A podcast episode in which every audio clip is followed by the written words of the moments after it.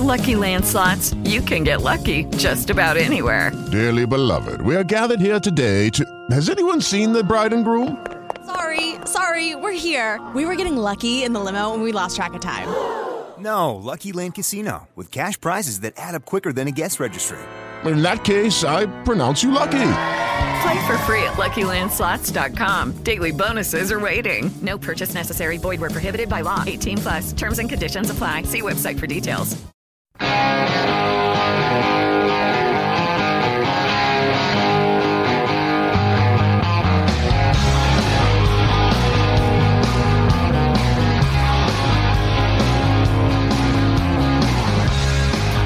Welcome to the Screen the Screener College Basketball Podcast with your hosts, Mike Randall and Gus Kearns. Uh, welcome in. Thank you, as always, for tuning into the Screen the Screener College Basketball Podcast, where we're always talking everything college hoops. Thanks to Blog Talk Radio for powering us up. Thanks to Bell Jar for bringing us in and out. And thanks to you, the listeners out there, for tuning in, carving out some time. You could have been anywhere else in the dial. You chose to be here with us, Mike and Gus. We appreciate that. And Mike, as we like to say, it's been a long time. Let's do this college basketball thing. How are you? Oh, buddy, I'm back, man. I'm so excited.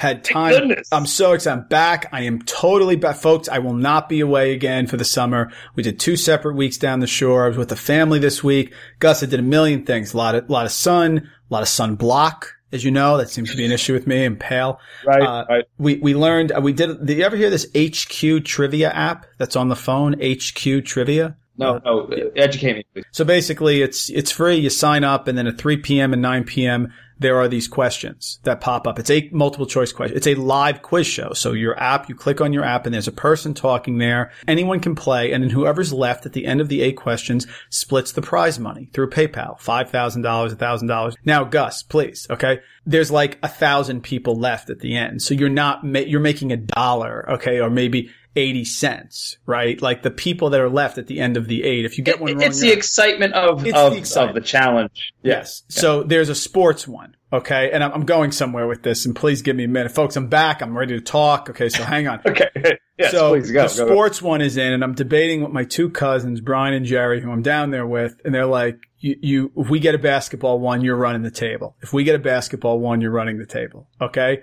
Um, By the way, love cousin Brian, cousin Jerry. Yes, exactly. Yeah. So they're, they're ready to go. They're like, you know, Mike can't get baseball. You wouldn't know it. They go, but if you get, you know, basketball, we're going to you. Fine. They're playing at their shore house. I'm nine blocks down the road playing on mine. You can see that your friends are on. Okay. Okay. Here's the question. Which player led the NBA with the highest percentage of rebounds in a season ever?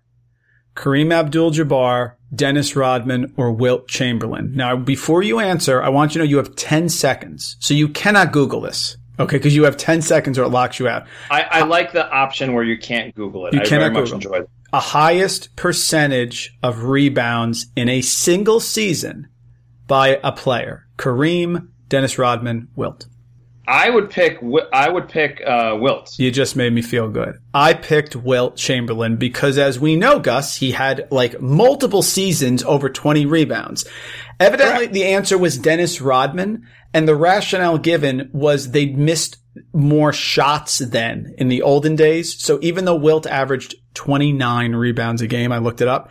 There were so many missed shots that he didn't have the highest percentage of rebounds of the season.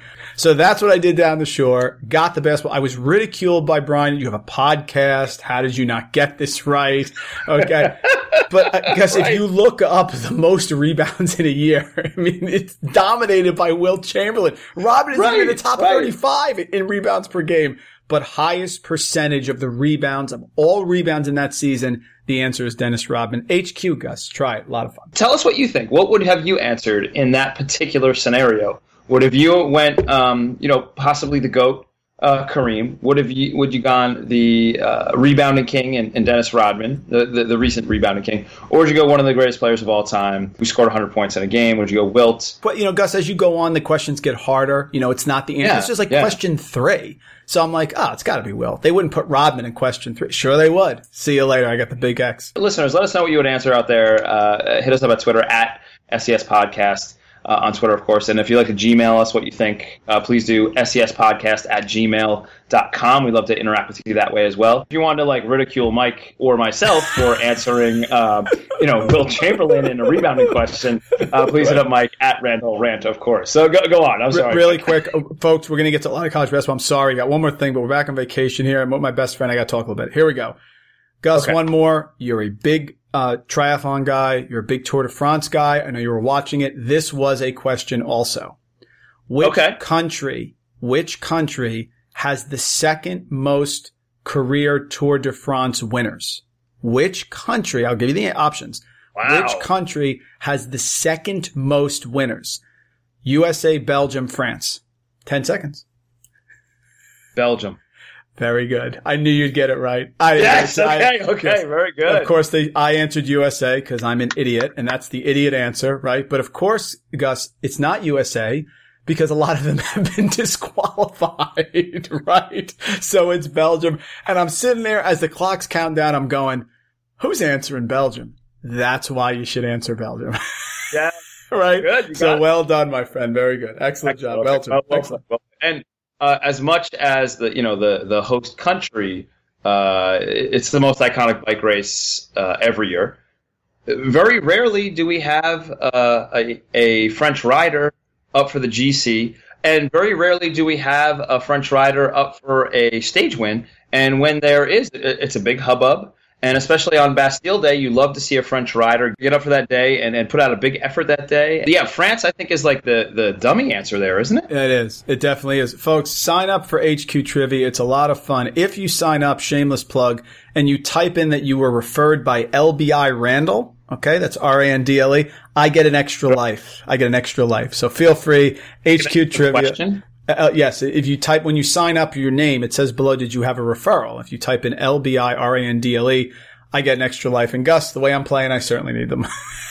All right, let's get to some college Yeah, basketball. go. Sorry, here we go. Here we go. So, Gus, I did do some college basketball work down the shore. Very excited. I'm I'm refreshed and replenished here. So, what I thought I'd do is I grabbed who seems to be the top ten teams by most of the rankings, and what I'm going to throw at you is I'm going to go right down from one to ten. And again, there may be some teams that you would have put in the top ten that aren't here, but just we'll start with these, and certainly we'll we'll come back to this in future weeks.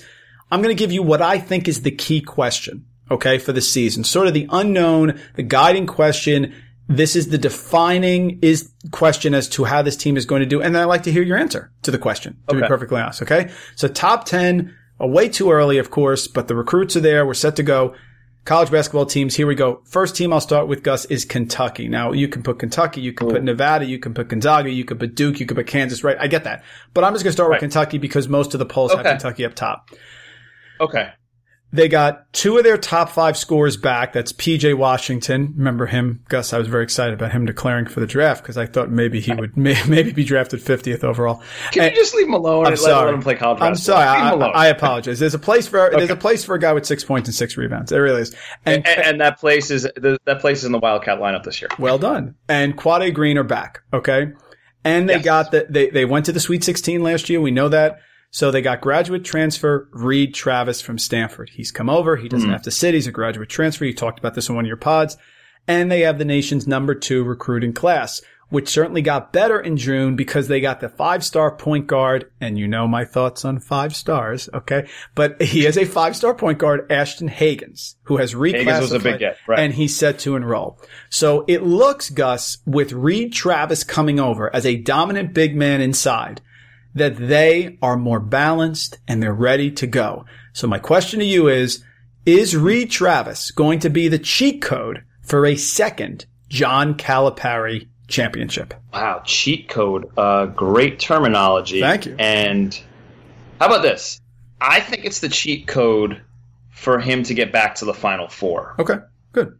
Now, whether it's the cheat code for another national championship, I think that's up for debate depending on the matchups. But I think having a veteran like Reed Travis, who's ha- already had, like you like to say, sustained success at the college basketball level, Yep.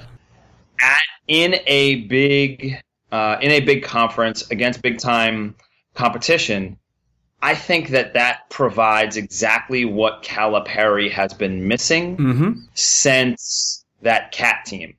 Since they went undefeated 38 and Yep. 0 into that Wisconsin game. Yep. Uh, he's had he had top level talent there, but I think Reed Travis is the part that he's been missing. And if you go back and look at those great Kentucky teams, they've always had a veteran presence on that team as one of the leading scorers or at least one of the voices in the locker room. Now, that's the key voice in the locker room. Is Reed Travis's voice in the locker room, on the bench, on the practice floor going to be? How much weight is it going to carry? Is it going to be similar to other freshmen that have come into Kentucky and hold the same amount of weight? Or is it going to carry more gravity because he's been through the wars on the other coast at Stanford? And he's known how to win and he's been through the battles. I'm going to go with the latter. I think that his voice and his presence is going to have a greater effect on this team than we might even think, like just on the surface. Now we can throw in, you know, Montgomery, who's going to be a big inside. Talked about Hagans, who's going to be the point guard. Uh, they got the wing Johnson. Um, they have uh, Quickley, who's going to be a you know a guard who can shoot a little bit from outside. Uh, you talked about Washington coming back and Quade Green helping run the show. So they do have this unbelievable, nice rotation in place already. And let's say somebody like a wild card, right? Let's say somebody like uh, Tyler Herro, like just comes in and can make some threes. Then you you're looking at a nine man rotation that can get to the final four. And if you remember, the number one pick in this last year's NBA draft, DeAndre Ayton, when he was asked during the season, like, hey, who's been one of the toughest matchups that you had? You know what his answer was? It was Reed Travis. He said Reed Travis That's is one correct. of the Yep. strongest guys I played against all season. So Reed Travis is not going to get pushed around in the SEC. He's not going to get pushed around on the East Coast. And guess what? He's going to value this opportunity because he has not visited the NCAA tournament during his time at Stanford, and he is going to really value this opportunity as a Wildcat to find team success, not individual success. I think that this year, what was missing from Kentucky was exactly that, was the pecking order, mm-hmm. was the leadership. Now in 2014, 2015, they had an incredible year. Aaron Harrison was still there, the Harrison brothers, so they were looked at Yep. as sort of the leaders. Now they had a tremendous amount of success the year before as well. I think they got to the finals and lost, right? I think they lost in the finals to UConn, something like that. Yep, Right. yep, yeah, they lost All that. UConn team. So Devin Booker was there, but he only played 21 minutes. So what you had, if you look at their roster, they had the Harrison brothers who were 11 and 9 a game. Karl Anthony Towns was 10 points a game, but everybody was playing 20 minutes, right? Willie Cauley Stein was there, but you kind of knew the Harrison brothers were the ones who had to take the most shots in the regular season. But then as you got to the postseason, things evolved. In that run that they had after they won, they, they played the conference tournament against Arkansas, they won.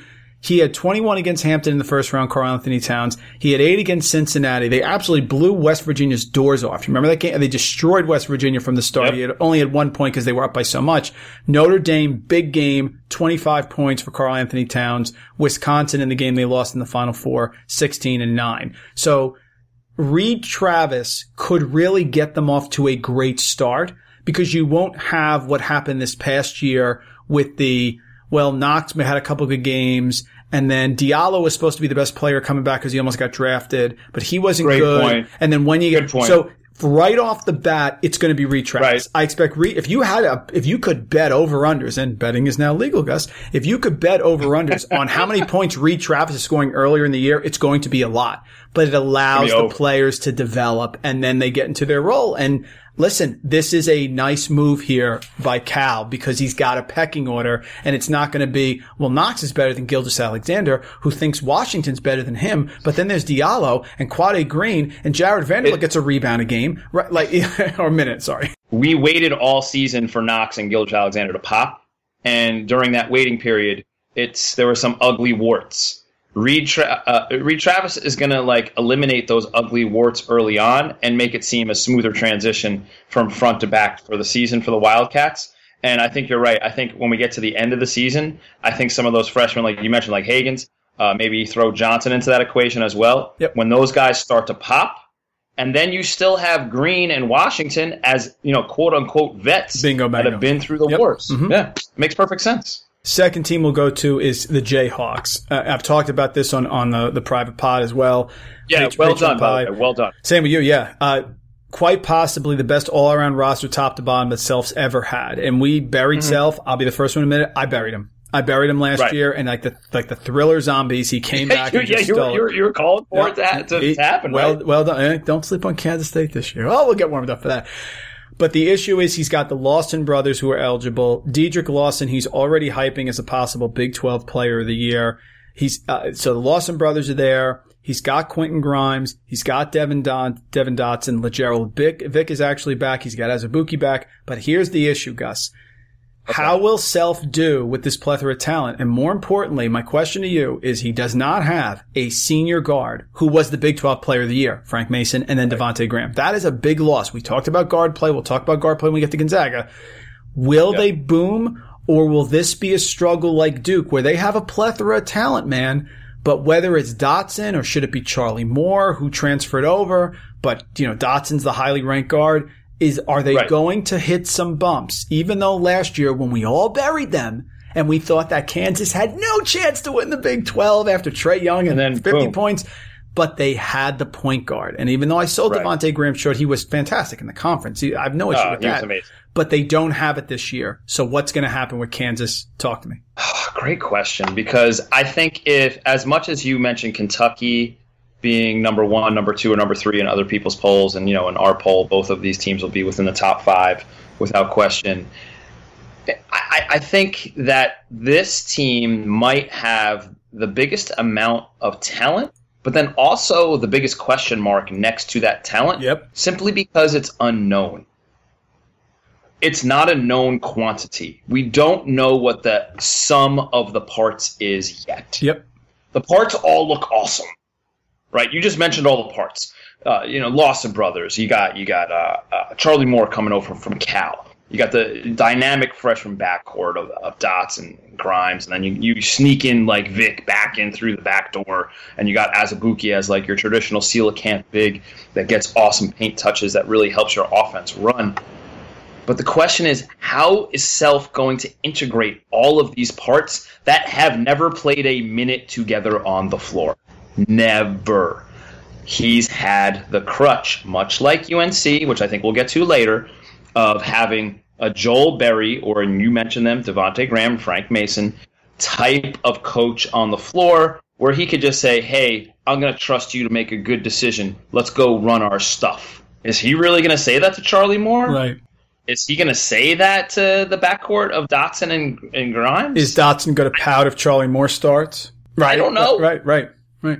so here's here's my here's my out of the box solution. I think that maybe he might put the ball in Dedrick Lawson's hands because much like we mentioned with Reed Travis, he's been through some of the wars at Memphis and has big time experience averaging over 20 points a game being you know the front runner for uh, you know being a first team all conference type player Yep. maybe he puts the ball in his hands as like a point forward and lets him make some decisions early on in the season and then allows the newcomer which is Moore and the freshman Dotson and Grimes to grow a little bit. And then maybe that's the way he does it. Since he doesn't have the Frank Mason or the Devonte Graham to lean on maybe he leans on his transfer who's been on the floor this whole past season been on all the trips with him got suspended on that one trip but then also has run uh, scout teams and has played against these guys the whole entire time and knows the system. So maybe he's gonna he, maybe he's gonna run a little point forward, tweak it a little more. You know, he's talked about like how Self tweaks his defenses Yeah, yeah, during sure, sure. you know the, the NCAA tournament and throws the box in two.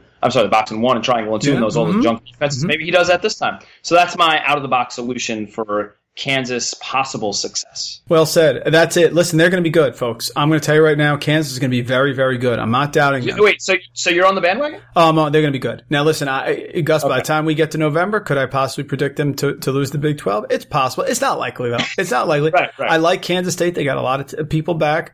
Um, I, I Love, get love that. Kansas State. But I, could they hit some bumps? But yeah, here's the question: Kansas hitting bumps is what five losses in conference, right? Like it's still thirteen and five. You know, it's not like them And hitting that, bumps, that, that, that can win you the conference. and that can win the conference. That's exactly right.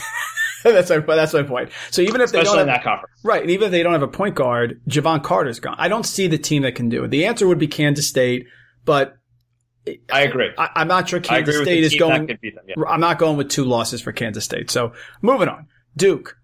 Lost Bagley, Yep. lost Carter, lost Allen, lost Gary Trent, lost Trevon Duval. What that means, Gus, is they lost their starting five. Okay, the entire starting lineup. But he got number one, number two, and number three. That's correct. He got the top three prospects that were ranked nationally by every ranking service: R.J. Barrett, Cam Reddish, and Zion Williamson. Who, if you don't know who he is, just put him on Twitter. There's just dunks galore from the foul line, all this other stuff. Certainly very impressive. There, there's stuff going between legs. Yeah, yes, great. yeah. There's, there's a lot of stuff. Yes. Mul- uh, multiple colored sneakers. Yeah, yeah. He, I have to tell you, knowing me as you do, I, I'm warming to Zion, Zion Williamson. I know. you- I know you're warm. Yeah. So listen, is this going to be the same old, same old for Duke? Or is this going to be the, is Sh- Krzyzewski going to put it together? The thing Krzyzewski has not done is he has not taken, since he's gone to this, I'm recruiting all freshmen and all the ones and duns and, until he's, you know, sort of dipped his foot into the Calipari waters. He has not Right. gotten to a, a Well said. Final Four or a national title. So Gus, Okay. could this be the year for them to make the Final Four national title? Is he going to just cement his legacy as the greatest coach ever with a title with pretty much all freshmen? You want the answer, Yes. listeners? You want the answer? Nope. Okay. I'm kind of with you, man. I'm kind of, I'm with you too. Go ahead. Go ahead. Do it. Gonna happen. Good. Here's why it's not to happen. There's multiple reasons. Number one, he, uh, like you mentioned, Coach Krzyzewski is an unbelievable coach. He has multiple national titles. He has multiple gold medals. He is one of the top coaches in sport. Period. End of sentence. Not in basketball, just in sport. However, he has not shown the propensity Yep. to find success You got it. with this type of group of That's athletes. correct. Yes. Yeah. Here's the other limiter for this particular team. Who's going to shoot it? You got you got a shooter that can stretch the defense for these guys. Mm-hmm. You got somebody that can get a shot uh, out in the you know out in the corner when the defense breaks down and you're looking for that you know uh, three seconds to go on the shot clock and you need to kick it out to somebody.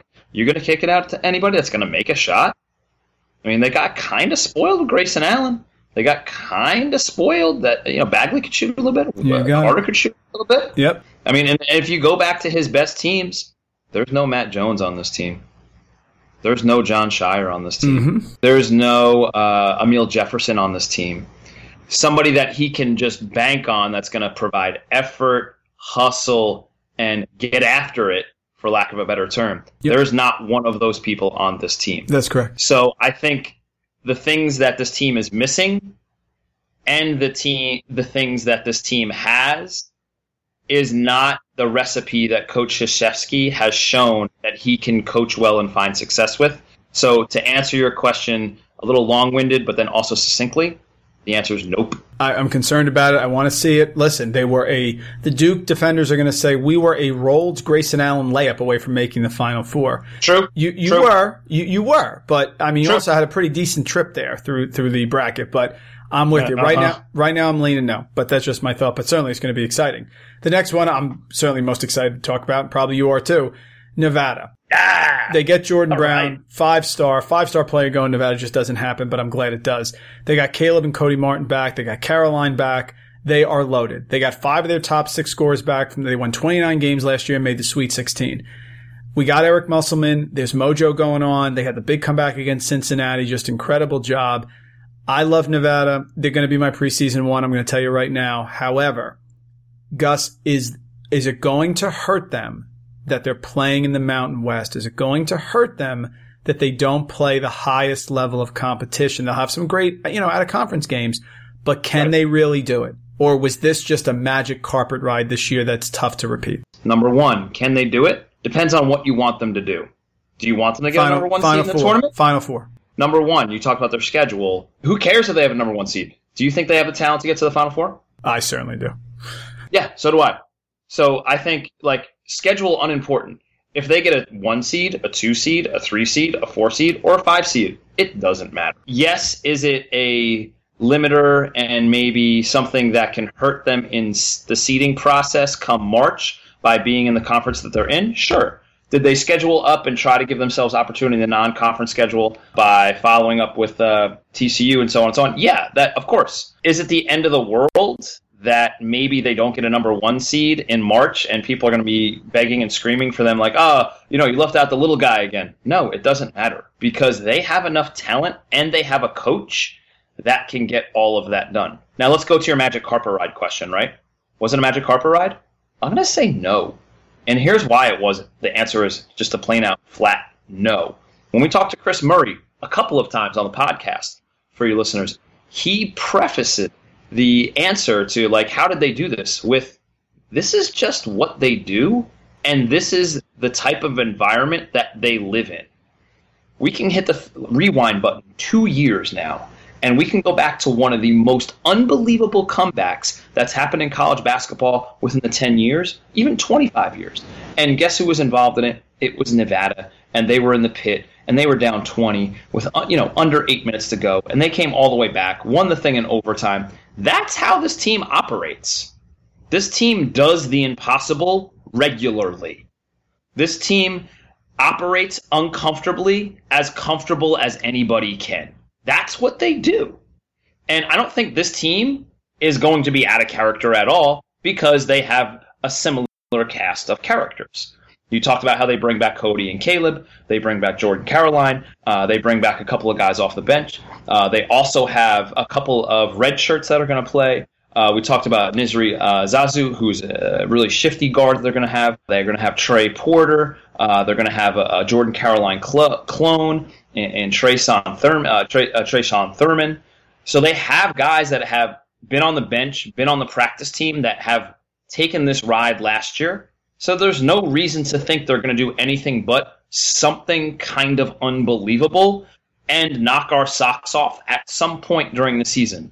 Let's just hope the time that they do that is in March again. So that's what I'm going to say about Nevada. I, I think Nevada's my number one. I love them. I'm all in. They have they can get buckets at the end of the game when they need to. The Martin brothers are an impo- Sure- impossible sure guard. They got Caroline inside, who's a Brahma Bull. Love the team. Love the mojo. Completely into them. But I'm curious because we like Duke, we like Kansas, we like Kentucky. We don't like Duke, but we like Kentucky, we like Kansas, we like Nevada. Gonzaga. Now, Gonzaga's finished in the top 25 in KenPom each of the last seven years. They are incredible team. They are a national powerhouse. They are a legit top five team, top 10 team every single year. They have proven because they were within a couple buckets of winning the national title two years ago that it does not mm-hmm. matter what conference they're in. So that is out for Nope. Gonzaga because they've had sustained success. I mean, we can go all the way back to Steve Nash, right? So I think we can take them out of. I think we can start removing them from like the mid-major conversation. Oh yeah, they're gone. and just and just start talking about them as a perennial top 15, top 20. Oh, 100%. Yeah, no, they're a top 10 team every year. Okay. That's it. Case Okay. closed. Period. All right. However, they did lose Jonathan Williams. They got Tillie back. They got Rui Hachimura, who I think is going to be first team All American. We do our predictions for All American. I'm telling you right now, Hachimura is going to be a, a uh, uh, first team. I'm just going to tell you right Love- now. love that prediction. Not Yes. a question. But the question is the guard play. They lost Tillie in that game against Florida State, but I have to be fair here. They probably shouldn't have mm-hmm. been able to get past it, to be honest, with the type of oh. season they had in their personnel. Do they have do they have enough at the guard position? They're going to be great. They're going to be a top seed. They're going to be tremendous. They have a Hall of Fame coach. Period.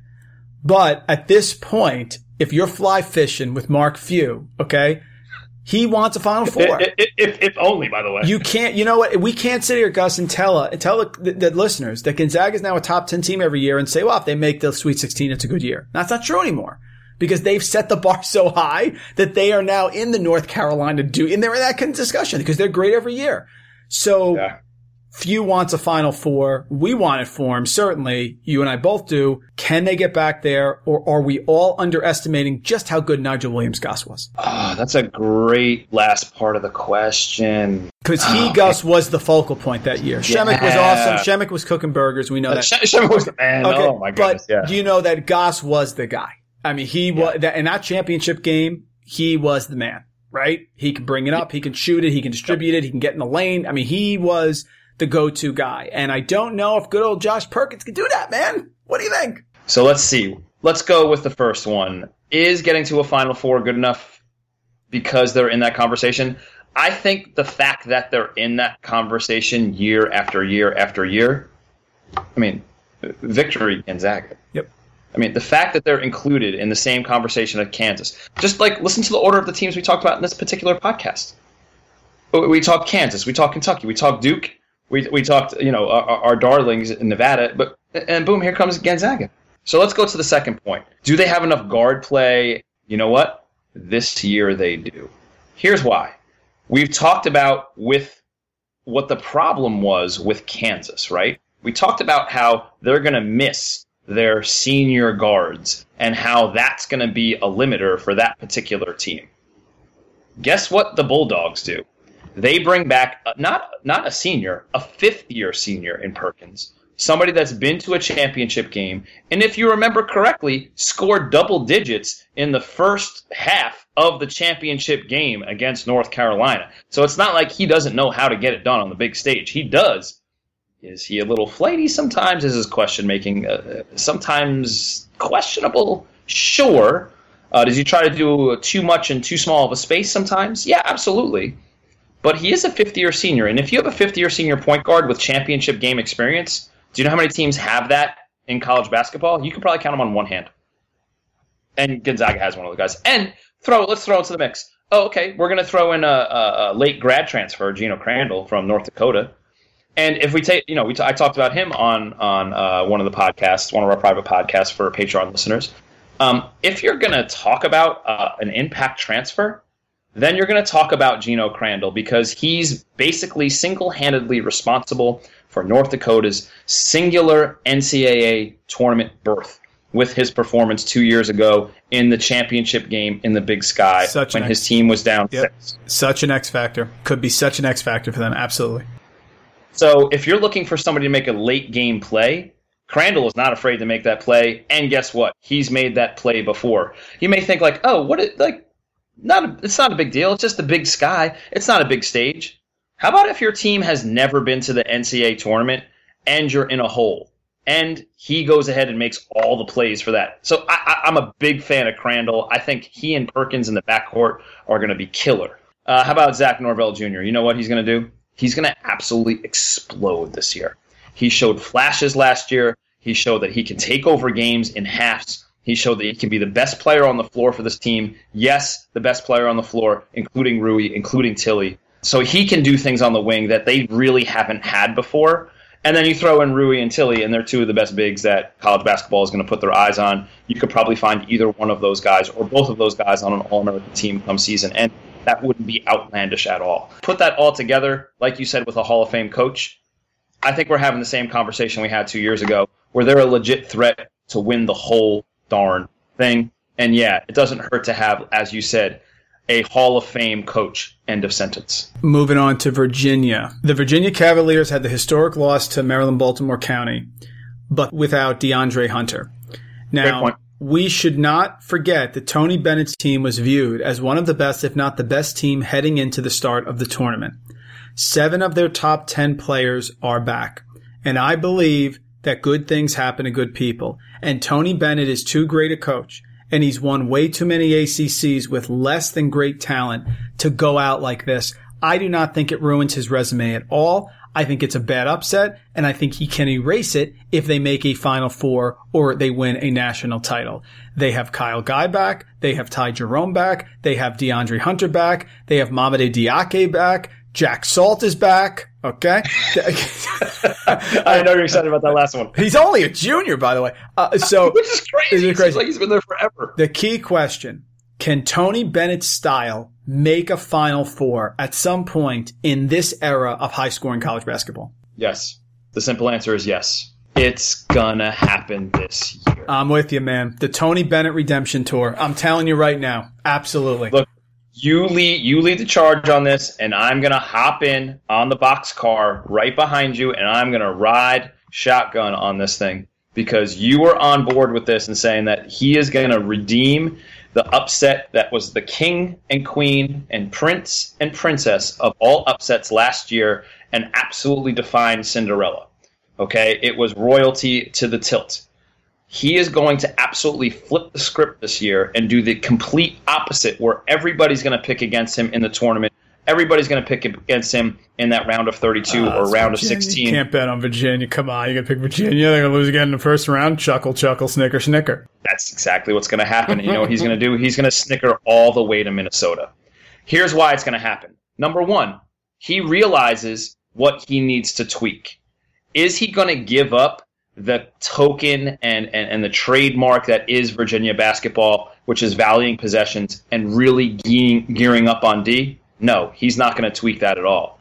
Is he going to get a little bit more creative on offense with his three returning players that are, you know, all ACC players, quote, uh, uh, you know, slash all American type players with Jerome, Hunter, and Guy? Yeah, he might give them a little bit more freedom of what to do on offense and give them a green light a little earlier in the shot clock because he values their decision making. So I am totally with you on this. I think this is the spot where he gets it right and everybody's going to be picking against him. And you know what he's going to do? He's going to look at everybody when he gets to Minnesota and be like, "Oh, hi, we're here. Guess we should have done this last year, but we're here now." So I'm with I'm with I'm with you on Virginia, man. You're so great at making these comparisons and making these, you know, projections on who somebody plays like. And the reason that is is because we've watched so much college basketball, right? We watch basketball in and out, we digest it, we love the tournament what happens when you're old, when we're like 70 years old and our kids are calling us idiots that we don't know anything, is history repeats itself. I have seen so many upsets, so many situations like this Tony Bennett thing, maybe not to this level, where teams were dismissed and then they're vindicated. Tony Bennett is a superior coach. He's a Hall of Fame level coach with what he's done in Virginia and the ACC. He ain't going out like this. It's not happening. And when you bring back Jerome and Guy, I'm going to tell you, partner, the easiest bet to make next year. You wait to see who Virginia is playing in the first round of the NCAA tournament and you bet $100 on the under for that game. You are going to have an easier time walking through a field of landmines blindfolded than you are scoring against Virginia in the first round next year. They're going to be so angry. Please remember this, listeners. Bet the under in whoever Virginia is playing. That score will be 40 to 10. Great. One, they will be so angry. It'll be unbelievable. That's all I'm telling you right now. Bet the mortgage. If we go back four years, what are people saying about Jay Wright? Exactly. What are That's people saying about great, Villanova? Such a great point. Yes. And now, two, three, four years right. later, two titles later, what are we saying about Villanova? Oh, it's the Villanova way. Oh, he develops his walking players. around oh, like Hank Iba. right? Well, come on. Such a great point, man. It, it is a very, very similar script. Are we predicting that UVA is going to have two titles in the next three years? No. Are we going to predict that they're going to flip their recent March shortcomings? Yes, we are. So a great coach, a great coach is bringing back his entire backcourt and seven of his top ten scores. Okay, that's fine. And Jack yeah, Salt. I, okay. I, I, think that works. It's fine. A couple more left. Tennessee. Yeah. Now listen, Tennessee returns their top six scores. Including, I was going to say, talk about returning. right, top six scores, including the quietest SEC player of the year we've ever heard of in Grant Williams. Uh, right? No question. No one oh, talks yeah, about him. No we, acclaim. If, if we ask like five, 10 college basketball fans who is the SEC player of the year, do you think five of them would get it wrong? I think if you ask if you ask 10 random fans what team Grant Williams is on, I bet le- no more than 50% of them get it right. But Grant Williams, tremendous right, player. Okay. And by the way, bringing back, and I asked my wife if we could change my son's name, but she said no. Admiral Schofield is coming back. Okay. He's got two great leaders. They have Kentucky. Auburn's a pain. We get that. But the question, Gus, is Rick Barnes. So Tennessee not getting any pub. I think Gary Parrish had him three a, a month and a half ago, but sure. they're not getting the respect. SEC champs, regular season, six top six scores are back, and the SEC player of the year. Why aren't people buying Tennessee? I think people are. I think people are putting them in the proper place preseason. However, I think if you were going to then ask those same people whoever those people are, whether it be Gary Parrish or whoever the rankings are coming from, hey, who's in your Final Four? How many of those people do you think would have Tennessee in their Final Four? Right. So I, I think there's a little bit of discrepancy there as far as how people are grading, rating, and projecting Tennessee. I think people are putting them in the proper place in preseason polls, but then I also think they're on to what you mentioned here, which is like the, the, the Rick Barnes hesitancy of putting them far in the tournament due to his past results in the tournament. Very, you know, very not dissimilar from uh, Tony Bennett. So let's just break down Tennessee for a little bit. You you mentioned what they bring back. They they they got uh, Lamont Turner, who was the sixth man of the year. Barnes was the coach of the year last year. You said Admiral Schofield, and they got Bone, who's in the backcourt as well.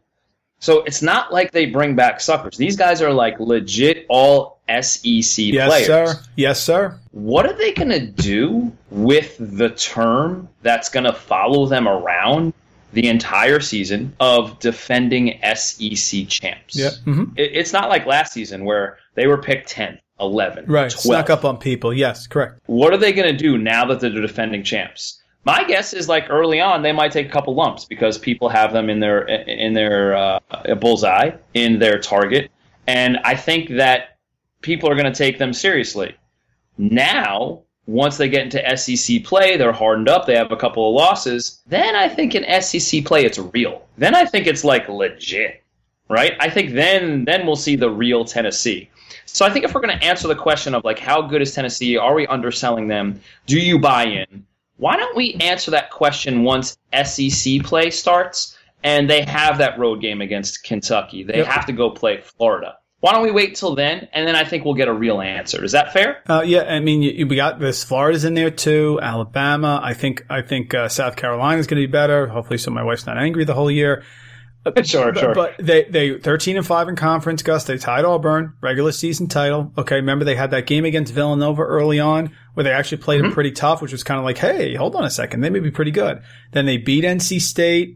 They lost to one to North Carolina. They they had a streak there where they lost to North Carolina, then they lost a couple games later to Arkansas, and then they lost to Auburn. That's why people called on Tennessee. But from that point, they beat Kentucky, they beat mm-hmm. Vanderbilt on the road, which is never Yep. easy. They beat South Carolina on the road. They crushed Iowa State in the uh, Big 12 SEC Challenge. They beat Kentucky again, so they beat them at home Yep. and they beat them on the road. And then they lost to them in the championship game. So they, they, they had a nice run and they had Loyola Chicago, but they could not pull it out. Tennessee, I, Lost the, they lost the Darlings. Yeah. they're going to be solid. They're a high floor team next year. They're not getting a lot of respect. But the issue is Rick Barnes. And very quickly, what Rick Barnes has done is in, is in career. He coached Mason for one year, did a nice job. Then he goes and gets the Providence job. Uh, makes a tournament, makes a tournament, NIT, doesn't make the tournament, NIT, makes a tournament for a third time. He bolts. He goes to Clemson. Goes to Clemson, NIT first year. Then he makes the round of 64, and here it is. 1996-97, they go 23 and 10 Clemson. They make the Sweet 16. That was the year. The next year they go back to the tournament and lose. Then he bolts to Texas. And being at Texas, early on, they had some great success. Had the Final Four in 2002, 2003. They had a couple Yep. Elite Eights, 2005, 6, and 7, 8. Okay. Then it was a lot of round of 32, round of 64, round of 32, round of 64, CBI. That was tough year. Uh, 2012, Right. 2013. Then round of 32, round of 64, and that was enough. I mean, they, they basically went there roughly eight years without making it past the round of 32. It's not going to happen in Texas when you have all those resources. And he went to Tennessee, right? Nothing big here. Bruce Pearl left the whole thing. So he goes from 12th to 9th to 1st. But the question is, is Rick Barnes a guy who takes bad teams to good, but not good teams to great? We'll find out. How about this? He's the Buck Showalter of college basketball. I love Buck Showalter. I know. I think he got such a raw deal. don't, don't, don't, don't, don't we all? I love Buck. He got such a raw But deal. how good? How good is Buck Showalter I know. at getting crazy at, at getting teams to be con- crazy competitive and right on the premises? 95, they're up 2-0 against Seattle in the playoffs, and I'm yelling at Right the screen, there. don't give up game three. Go for the, he, he Right saved there. Blackjack McDowell, who's giving up bombs left and right, but he got a Cy Young over Love Dave Black. Stewart. Okay, we're moving on.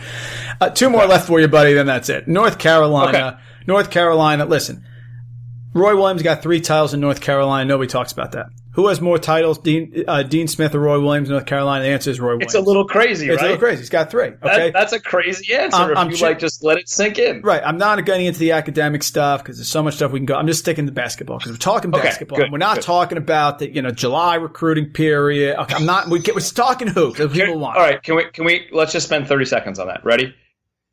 The, it fit, the the change in recruiting period fixes nothing. It changes dates on calendars, and it takes power away and accountability uh, power away from college coaches and accountability away from families and sneaker companies because those college coaches aren't there. Because then when the college coaches are there, they have to follow the rules. Okay, we can move on. I think it's silly. It doesn't fix anything. It just makes things more complicated and has people changing their calendars. That's all. My my issue with this is Condoleezza Rice is a very smart person, and this committee that has been inse- assembled to clean up college basketball. There's two ways you can make change, and Gus, you and I have gone through educational changes in our career here in New Jersey. Okay, there's two ways you can do it. You can put out a pilot. You can gather information from 5 million people. You can take that information. You can go back. You can have meetings. You can have more meetings. You can have meetings about the meetings that concern the meetings and try to change things. And then you can roll it out. Or what you can do, which is often sometimes easier, is just throw stuff out there and leak it out and see the reaction. So I want people to know this is a great group of people. It, cleaning up college basketball is hard because it's tough controlling anything, professional or college or whatever, but they're going to get it right. They're going to figure it out. Maybe this wasn't the greatest suggestion, but they'll figure Right. it out. These are smart people. Yeah. It's not easy, but I guarantee you this came from some good idea. There was a good Yeah. reason to talk about this, and maybe it's not going to work, but these are smart people. It will get better. Just give them patience and let's not jump down their throat. Okay, somebody leaked it. Maybe they leaked it on purpose. Okay, and it wasn't a good idea. It's fine. it's fine. They'll go back and they'll fix it. Okay, but if it was so easy, guys, we wouldn't have had everyone running rampant with Book Richardson and all these other people getting money in hotels with wires. Okay, whatever. Moving back to Roy Williams, three times Okay, in okay, G- great job steering it back. Well done. Okay, the excellent. segue. excellent. Se- all about the segue. The Roy Williams segue. Th- There's the title of the podcast. So Roy Williams has th- Roy Williams has three titles in his years. Gus, he's rarely had bad back-to-back years. I want to point Sure. that out. So this year, third in the ACC, round of 32. They won the title the year before. They were runner-up the year before. In, in 12, Right. 13, 13, 14, he did have back-to-back round of 32 years, but that came off of back-to-back elite eight years. Okay. So old Roy Correct. usually does a pretty decent job. The only bad year he had was with 2009, 2010. But oh, by the way, that came off a national title. Okay. So my question is, is the ACC caught up to old Roy? Duke's got numbers 1, 2, 3, 5, 6, 7, 12, and 15 on their class, right? Florida State certainly seems like a pain in the rear. NC State's going to be good. Louisville, Syracuse. I mean, who knows what's going to happen with them? But the question is, has the ACC, and of course I didn't mention Virginia, have they caught up to old Roy? Or is old Roy going to circle back here with Luke Maye and company and kick everybody's fanny? Okay, again, I, I kind of like the way that you're phrasing these questions because it lets me and allows me to give succinct and then long winded answers. Here's a succinct one. Oh, yeah, he's going to come back and kick some fanny this year. And is he going to circle the wagons? Oh, yeah, he is this year. He is not going to go out in the round of 32 this year, and he is not going to be an also ran in the ACC under all the teams that you just mentioned. There is no doubt. He's got one more run in him, and guess what? That run starts this year. You mentioned the recruiting success that Duke has had uh, with their recruiting class this past year. We mentioned the overall success that uh, UVA has had in season, maybe just not in March. You mentioned some of the other strong teams, whether it be Syracuse, whether it be Louisville with new, with Coach Mack in place, whether it be NC State with Coach Keatts in place. You can go down uh, a few other. You know, we, mentioned uh, Clemson with uh, with uh, with them making the tournament finally and finding some success. So UNC hasn't had a top end player enter their program, and they've been one of those teams that's been allowed to quote unquote stay old. That's like correct. one of the things Yes. that Pitt, what Pitt was very good at in the Big East, uh, what Notre Dame always tries to do, and UNC has somehow like snuck into doing that, even while remaining a blue blood. And you know what they did this year? Meeks. They and did Yeah, Meeks and Hicks. Hicks and Meeks. Yeah. Right. Yeah. And, uh, and this past year, you know who was supposed to be there, but who wasn't was Tony Bradley. He was supposed to have Ah, Tony Bradley Such a bad move. next to Yeah, such a bad move. yeah, sitting next to Luke Maye to protect him and have some backup, and that didn't happen. And then he had to play Manley and, and Brooks, and, uh, yeah, Cam Johnson was a huge help. Don't get me wrong there, but uh, you know Bradley was supposed to be there and be a huge impact big like uh, UNC usually has it, uh, Uh, usually has. So Coach Roy did the same thing that Coach Cal did at Kentucky. He just used different ingredients. He changed the recipe. He went ahead and got Nassir Little one of the highest ranked freshmen that Coach Roy Williams has ever had a big one. at UNC. A big one. It was a huge.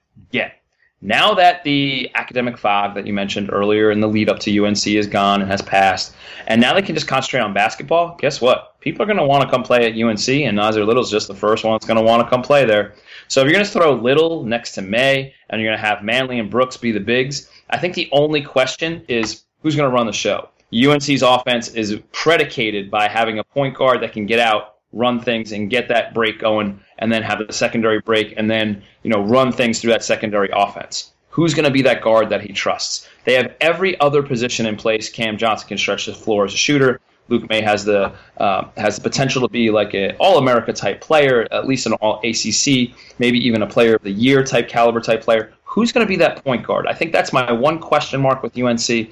But I tell you what, Little is going to do some pretty cool things for UNC, and they're going to have a flashback and be like, "Oh yeah, I remember when we got players like this. I remember when we got Vince Carter. I remember when we had Rasheed Wallace. I remember that. I remember when we had Stackhouse. Oh, Little is kind of like one of those guys." He's an impact player that's going to wow you with a couple of plays and not just be slow, steady, and a winning player, much like Marcus Paige and Joel Berry were the past couple of years, who were unbelievable NBA ish players that will win games on the college level, but Nassir Little is a little different level than those guards and those players. So I think, yeah, Roy Williams has one more run. And guess what? That run's going to start this year. And the last team we'll get to, and then we'll wrap it up, partner Oregon. Mm. Oregon reloaded after their Final Four trip, but they got some players, Gus. They got six newcomers. The big headliner guy is Bol Bol. All right. Now Oregon is the second ranked you, class. You, you, you, like you like Bol. I like him already. He's 7'2", okay. 235 pounds. He's going to wear number one in Oregon, by the way. They got sophomore Kenny Wooten, who's back. He gave up number one for mm. Bol. Okay. You got Louis King, who's another five star player from the 2018 class. He's coming in. He's 6'9", 205 forward who can do it all. They got, they got freshman Miles Norris and Francis Okoro, who, who just signed with Oregon. Norris is 6'10". He's two, he's 210 pounds. Okoro, who's from Illinois, 6'9", 235. What is Dana Altman going to do? He's got Texas A&M grad transfer Ehab Amin, 6'4", 200 pounds. They got a ton of guys. Troy Brown left and got drafted in the first round. Good for him. But he certainly seems like he has a very stacked team. But Gus, he's got a very big team. Bol Bol 7'2", Miles Norris 6'10", Okoro 6'9", Louis King 6'9", Paul White 6'9", Kenny Wooten 6'9". What are you going to do at Oregon? Number one, you're box, not going to out rebound them. You're going to box out. You're doing Oregon. Yeah, you're not going to out rebound them. Even Washington with their zone isn't going to out rebound them. Number two, you know what they're going to do? They're going to put the ball in Payton Pritchard's hands, and they're going to say, "Thank goodness we have Payton Pritchard to run the show with all these bigs that have such a diverse skill set." Payton Pritchard, I think, and we met. We, we this is going to be like the third or fourth reference that we've had with Frank Mason and, and Devonte Graham, and, and we'll throw Joel Berry into that mix too, and Marcus Paige. I think Payton Pritchard could have a year that's on par with those guards. I think he could be that impactful. Maybe he's not going to score 20 points a game. I can see like 15, 16 points a game, but just that really efficient score, knows what he's doing on the floor, where Coach Altman can look at him and say, he's going to say, run our stuff and then Payton's going to go run their stuff, and Oregon's going to get a good score somewhere. You know what the one underrated thing you said like things are cyclical, right? Like when we were talking about our UVA conversation. Yep. You know what might you know might not, you know might be something that's a little bit underrated and still has value in the college game. And we talked about this a couple years back when when UNC and and Gonzaga met in the championship game, where both of them uh, played with two bigs regularly, and got easy scores and got paint touches to predicate their offense I think Oregon's going to do a little bit of that. I think Oregon's going to follow a little bit of that blueprint, get some good paint touches, get some easy scores, and then put you on the defensive of trying to get scores to match, but get those scores against longer, taller, bouncier athletes. That sounds kind of like something that might work in the college game. Still, maybe not the NBA game, but I think the college game, I still think those paint touches and those easy scores have value, especially if you have a guard of Pritchard's ilk to go ahead and run things for you. Kind of like Oregon's recipe. And if you throw Amin in, Amin led the nation in steals his previous year at Texas A&M, where he averaged over three steals a game. If you throw him in the backcourt as a difference maker on defensive end too, man, how I don't know how you're going to score on these people with the length and then the quickness in the backcourt. I think it's going to be a real issue. So I kind of like what the Ducks have mixed up here, and I think Coach Altman is happy to have all those bigs and all that length on the defensive end and on on the defensive boards. Yeah, it's well said. I think Oregon is going to be a very interesting team. They're going to be different. I think it's going to be a tough matchup for teams, and I want to see how they play these small teams that run up and down the floor. Partner, I think that's a load of information here for our first podcast back. I think so. I think people. I hope people are happy that we're talking college hoops. We just want to say, listeners, thank you out there. Thank you for letting us provide your college basketball fix during the off season. We're honored that you allow us to keep you company during your week or your weekend. So thank you for allowing the Screen the Screener College Basketball Podcast to do that. Hey, you like what you're listening to? Please thank the podcast this way. Go to Apple uh, Podcasts. Go to your uh, uh, podcast rating uh, machine uh, that you listen to, however you consume podcasts. Give us five stars. Give us a nice rating. Say some nice things about Mike because he's unbelievable. Um, say some nice things about the podcast because you really like the information that you get here. We'd love to get an, a couple of off-season uh, kind reviews. That'd be really cool. Uh, you like what you listen to, give the podcast a follow, of course, at SDS on Twitter, uh, at the S Podcast uh, on Twitter. We'd love to interact with you that way. Please give Mike a follow at Randall Rant. He is educational, insightful, and of course, highly entertaining. Uh, Mike, is there anything else we want to share with the listeners out there? It's just great to be back and talking some college hoops. And people say, Isn't it? It's nice, right? Partner, people say it's a dead time. It's not a dead time unless you allow it to Oh. be so. So we're coming at you, folks. We, we got our patrons who are getting an extra podcast on Saturday morning, every Saturday morning, and we'll be giving you at least one podcast every single week. So sounds good, partner. Great to be back. Yeah, very good to be back. Uh, uh, listeners, we'll hit you up next week. Uh, Mike and I'll be back. We'll talk a couple of other college basketball items. We'll give you some players. We'll give you some other teams that we're paying attention to. Cheers, uh, cilantro, gratulatia, arigato. Happy to share college basketball lead up season. Thank you guys.